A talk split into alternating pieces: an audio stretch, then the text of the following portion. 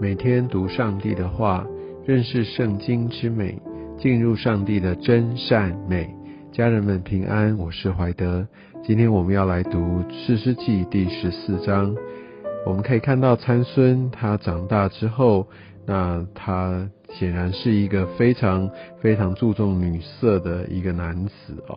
在十四章的第一节，他就到亭拿，就看到一个非利士人的女子。那显然那个女子是貌美的，所以当参孙看到了她，他就来求他的父母来把那个菲利士人的女子娶来为妻哦。那我们可以看到，呃，这也是参孙一生的写照。他在这个呃女色当中，他没有办法脱离，但神来使用他。那我们可以看到，在第一段哦，这样的一个跟菲利士女子的这个交往过程当中，那我们可以看到他们的父母还是有劝阻啊。他父母在第三节说，在你弟兄的女儿中，或在本国的民中，岂没有一个女子啊？所以我想，这也在呃当时的一个他们的习俗也好，在一个信仰纯正，在一个。的一个属神教导上面啊，他们算是也是尽到了一个父母的一个本分，但是呢，我们可以看到参孙他执意不管，好，他就说愿你给我娶那女子，因我喜悦她。那我想参孙他所做的绝对不是合乎上帝心意的，但是在经文当中，呃第四节说他的父母却不知道这事是出于耶和华，意思不是说神要促成这件事情，或者神喜悦这件事情，从头到尾我们看不到上帝在赞赏嘉许这件事情。但是上帝知道参孙会这样做，上帝会使用感觉上在人或者在这些信仰上面其实是败坏的不好的事情，因为我们的神他是使万事都互相效力的神。但是即使如此，并不能用这件事说参孙他所做的是可以的，参孙不用为他所犯的罪来负责。但这边更要表彰的就是。呃，神他可以使用各样的一个景况哦。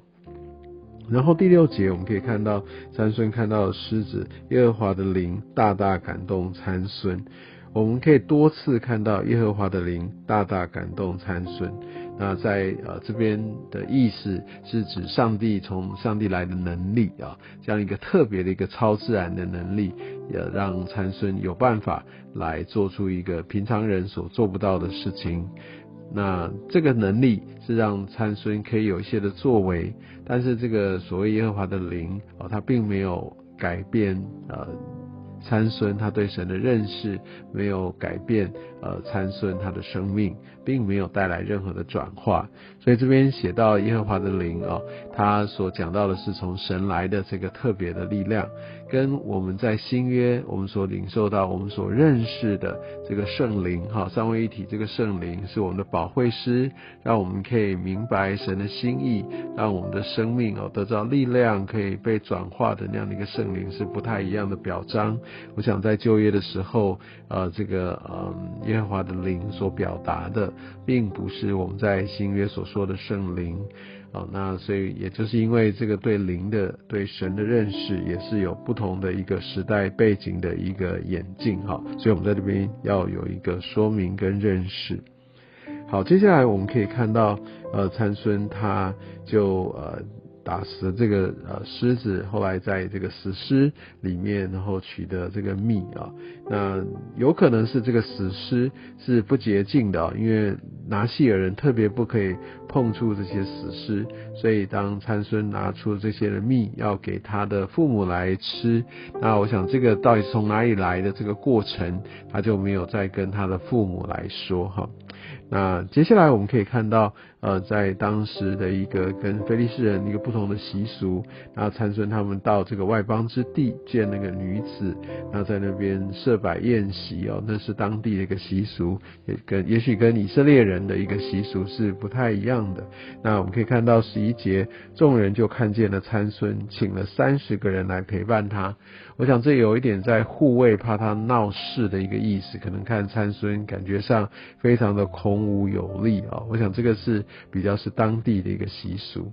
那你可以看到他们的一个关系并不是友好的哦。那所以呃参孙就跟他们要要算是有一个打赌哈，就让他们有这样的一个挑战。那在当时，那个衣服哦是财产之一哦。这边作业讲到，如果衣服成为礼物，可以成为一个赌注，显然那是一个质地好的衣服，是是相当值钱的。而我们可以看到这个这样的一个赌注哦，其实呃参税应该是很有把握哦，因为他。啊，所要提出来这个谜语，这个经历是一个非常非常特殊的经历哦！如果没有一个特别的一个真实经历过，根本不可能猜出来。而我想在这个挑战当中，我们可以看到菲利士人，他们呃一开始猜不出来了，他们就去威胁呃那个呃就是参孙的妻啊。这边说参孙的妻，其实当时呃如果定亲了还没有迎娶啊，其实他的身份也就已经是。已经是妻子了，就像呃后来我们知道耶稣的生母和玛利亚，呃他已经许配给约瑟，他们还没有同房，但是他已经在名义上算是呃约瑟的妻，好，所以所以我想这是一个背景。那我们可以看到，他们甚至怎么样？他们应该是同族人哦，但是他们猜不出来，他就呃跟他们说要怎么样，把他们的这个妻啊，把他们的夫家呃都能用火来烧毁哦，就代表这些非利士人真的是为了自己的利益是不择手段。我相信这也就是他们的一个民族性。呃，菲利士人其实给以色列人或在迦南地那些各个民族带来非常大的一个伤害。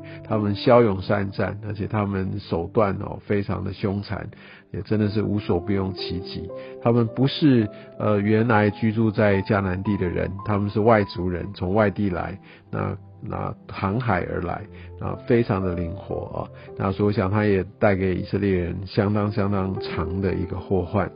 好，那我们继续往下看哦。最最后，呃，参孙就呃拗不住这个这个妻子哭，一直连续七天的这样的一个哀求跟哭泣哦，他就只得就说了。那后来当然我们可以看到这个整个的经文当中，看到这个发展，所以参孙就输了，因为呃，我想那三十个少年人他们就不是用一个光明正大的手段来说出这样的一个谜语哦。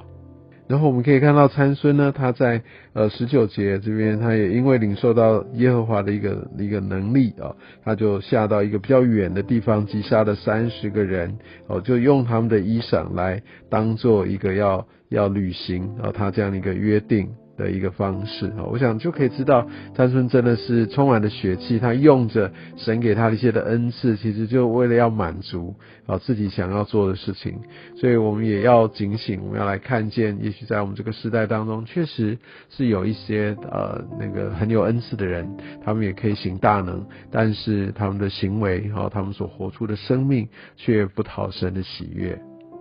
在这章的最后一节，我们可以看到，呃，后来参孙就很发怒，怒的就走了。那二十节，那参孙的妻便归了参孙的陪伴啊。那所以，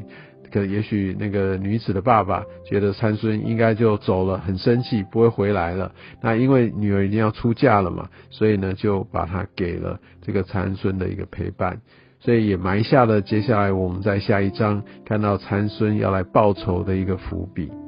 我们看到参孙真的是 很有能力，但是他没有活在一个神的真理当中，他率性而为，他被这个女色所捆绑啊。我们也可以知道，在这四世纪的时代，真的是非常的黑暗。也真的求神让呃他用这段的经历的话语，也提醒我们，我们真的是要走在一个正道上面。我们也不要只是求一个很大的一个恩赐才能。我们需要求的是一个生命，一个完全改变，要像神。有一些会捆绑我们的，会拉扯、牵引我们这些来远离神的，我们应该要非常非常呃非常的果断的，要寻求呃神要来帮助我们，要脱离。看到三孙他的一生就不断的在这样的一个跟女色当中被捆绑，呃，一直相信是也是很受苦的。我们要引以为戒。愿上帝来祝福我们每一位。